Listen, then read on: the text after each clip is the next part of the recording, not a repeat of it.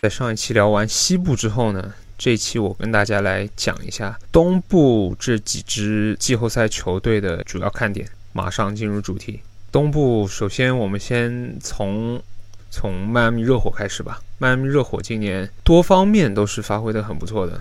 那首先，他们尽管今年杰米巴特勒、洛瑞以及奥拉迪普这三位人都是伤病挺多的，但是他们角色球员的发挥以及教练的调度也是做得相当到位。主要还有他们的铁血防守属性在嘛。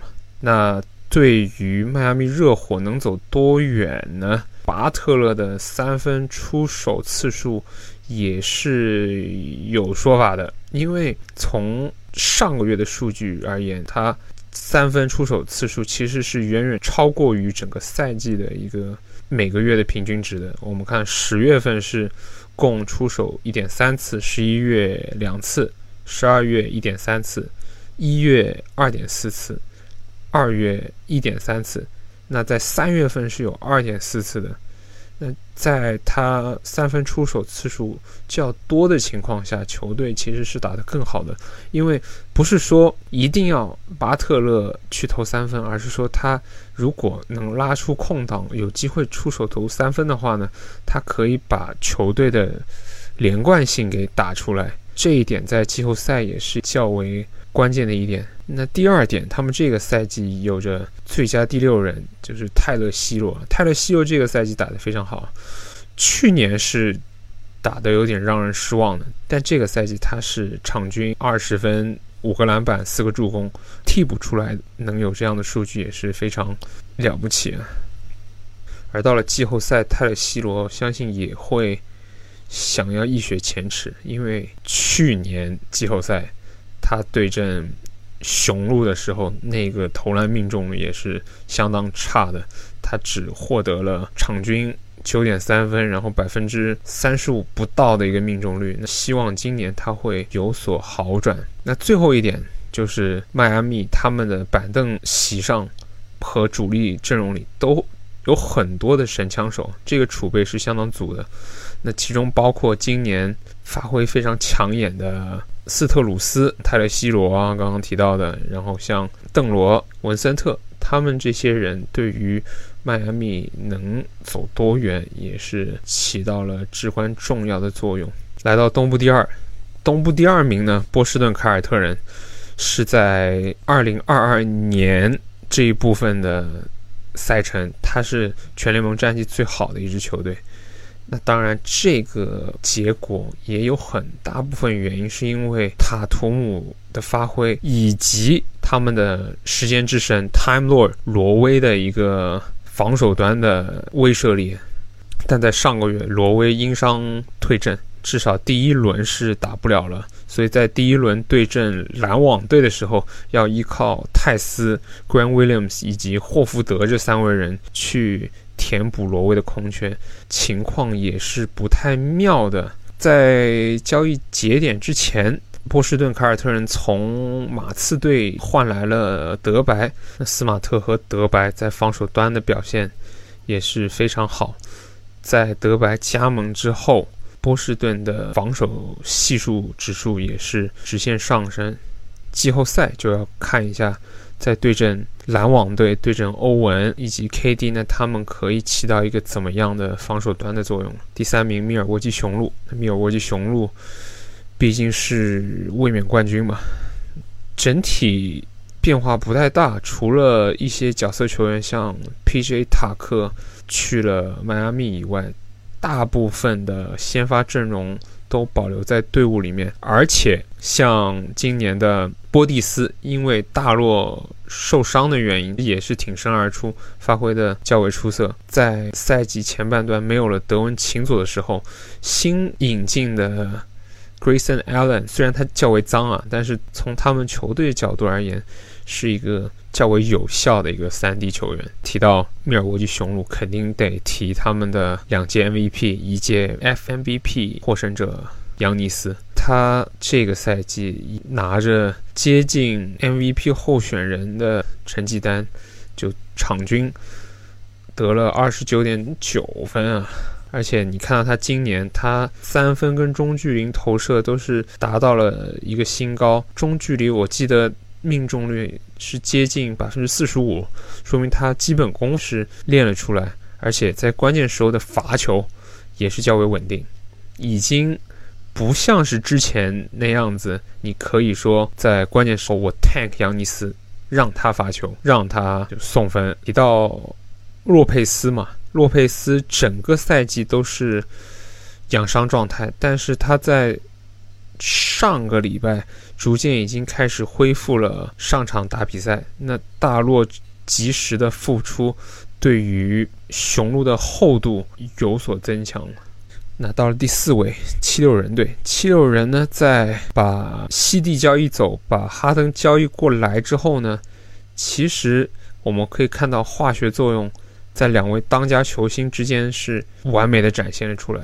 从数据层面，哈登加上恩比德同时在场的时候，七六人是可以在每一百个回合里面是比对手多得十六分。那他们两位。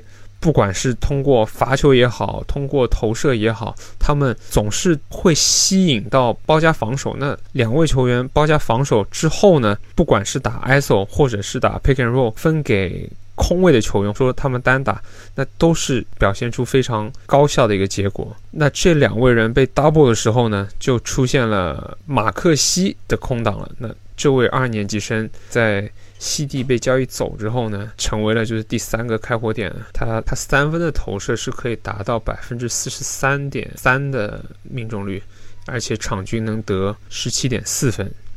而这位年轻球员的 ATB 也是相当好，他几乎不怎么失误。那来自肯塔基大学的他，也是七六人在前年选秀里面一个较为让他们惊喜的关键拼图。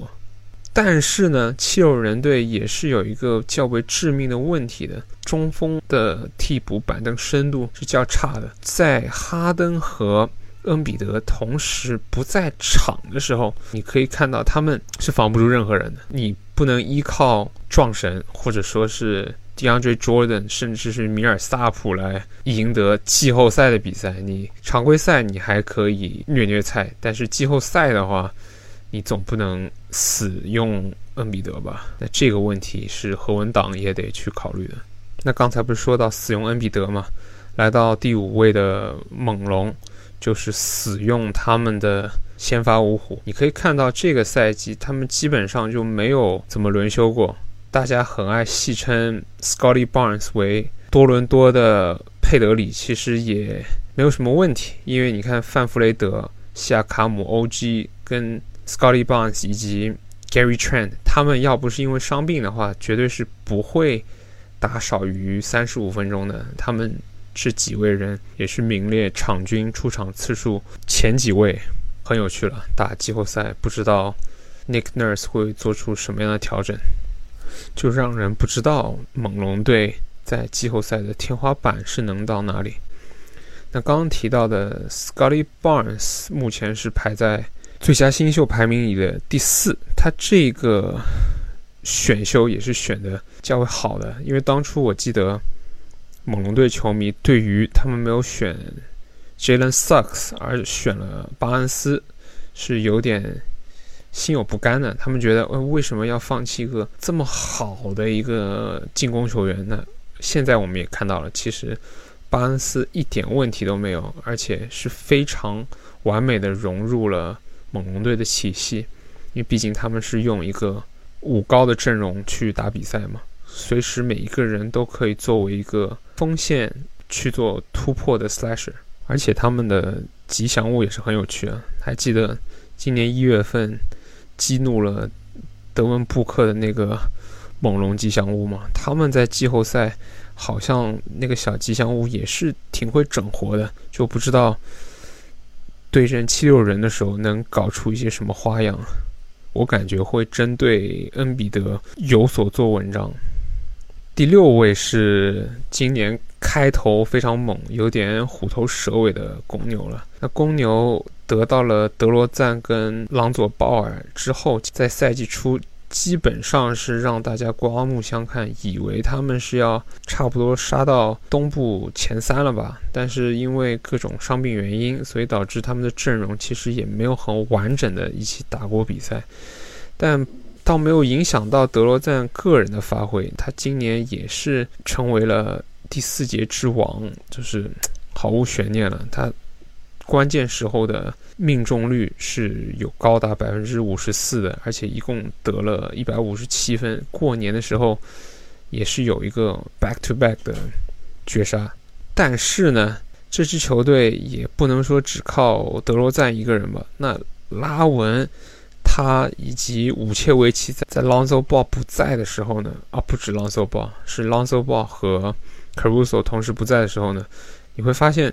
他们防守端的运转跟前场是很不 OK 的。我说不 OK 有点空泛，那你听一下这个数据：他们对东部前四的战绩是一胜十四负，也就是说，他们也是靠单打独斗来获得胜利的。但是对阵强队呢，单打独斗不行啊，也。打不过，至今是没有找到办法可以填补鲍尔的空缺的。季后赛要打雄鹿，我看也是凶多吉少了。那第七位布鲁克林篮网队，这队就不用我多说了。季后赛的 KD 加凯瑞能同时出场，上限是无限，就看他们。怎么表演？而且他们也有一个 X factor，就是西蒙斯也许可以在首轮或者是次轮复出。最后呢，他们还有布鲁斯布朗作为一个纳什体系的五小阵容内的中锋。他虽然你觉得看起来平平无奇，但是却就是一个万金油一样的存在。他今年也说，他还记得去年雄鹿队是怎么就是放防他的，所以他今年也是带着一个任务。进季后赛去。那东部第八就是克利夫兰骑士队。今年克利夫兰骑士的教练是用了一个很古典、比古典还古典的战术思路。人家都是用打小球，他现在倒好，不是用双塔内线，他是用了三塔内线，分别是有 Jaren Allen。马尔卡宁以及新秀 Evan Mobley 这三位同时在场的时候，在每一百个回合，骑士队是可以比对手多得八分的，而且护板能力方面也是占据联盟前五位。在对方回合的时候，他们基本上是不敢进入内线去做任何进攻动作的。而且今年 Kevin Love 这位老将转换了角色，他是。以替补的身份出场，成为了球队里一个调度者。那这也对一支充满年轻球员的球队而言是很重要的。而今年最让人惊喜的呢，莫过于他们的三年级生控球后卫加兰。加兰新秀年的时候是被评为 NBA 里分钟出场数最高，就是分钟数最高的人里面。打的最烂的一个人，英文是说 the worst high minute player。但是通过了两年的洗礼之后，他已经是成为了一个全明星，而且在打挡拆方面跟三个内线都是有一个很好的配合。那加兰的快速成长对于克利夫兰重新振作起来也是起到至关重要的作用。第九位是去年。冲进西决的黑马亚特兰大老鹰队，究竟今年能不能延续这个黑马的角色呢？我们也很期待。而且我们都知道，Ice Tray Tray Young 在季后赛是真的是杀人不见血，而且非常暴力。你看他的那些垃圾话，也是让。NBA 季后赛增添了不少戏剧成分。他在我录这期节目的时候呢，他是刚打赢了黄蜂，即将迎战骑士队。那究竟是哪支球队可以入围呢？个人更看好老鹰队，因为我觉得老鹰他毕竟有过东决经验嘛，在这方面略胜一筹。而且老鹰的三分射手们也逐渐归来了。不仅不仅吹样是一个高出手次数、高命中率的三分射手，像他们队里的博格丹、加里纳里，其实也是在要跑轰、射起三分起来也是毫不讲道理的。但他们的弱点也很明显，那就是他们的防守系数是排名在全联盟第二十六的，只有四支球队比他们更差。亚特兰大这支球队打得好的话是些相当好看的，但他们的防守就今年看过几场，也就也就那样。主要还是因为今年卡佩拉发挥较为拉卡。东部这边这几支球队的主要看点就给大家讲到这边。如果有兴趣听我之后之后 NBA 的不断进展，我也会跟大家有更多的环节去跟大家讨论比赛。欢迎大家通过哔哩哔哩或者是小宇宙的播客关注我。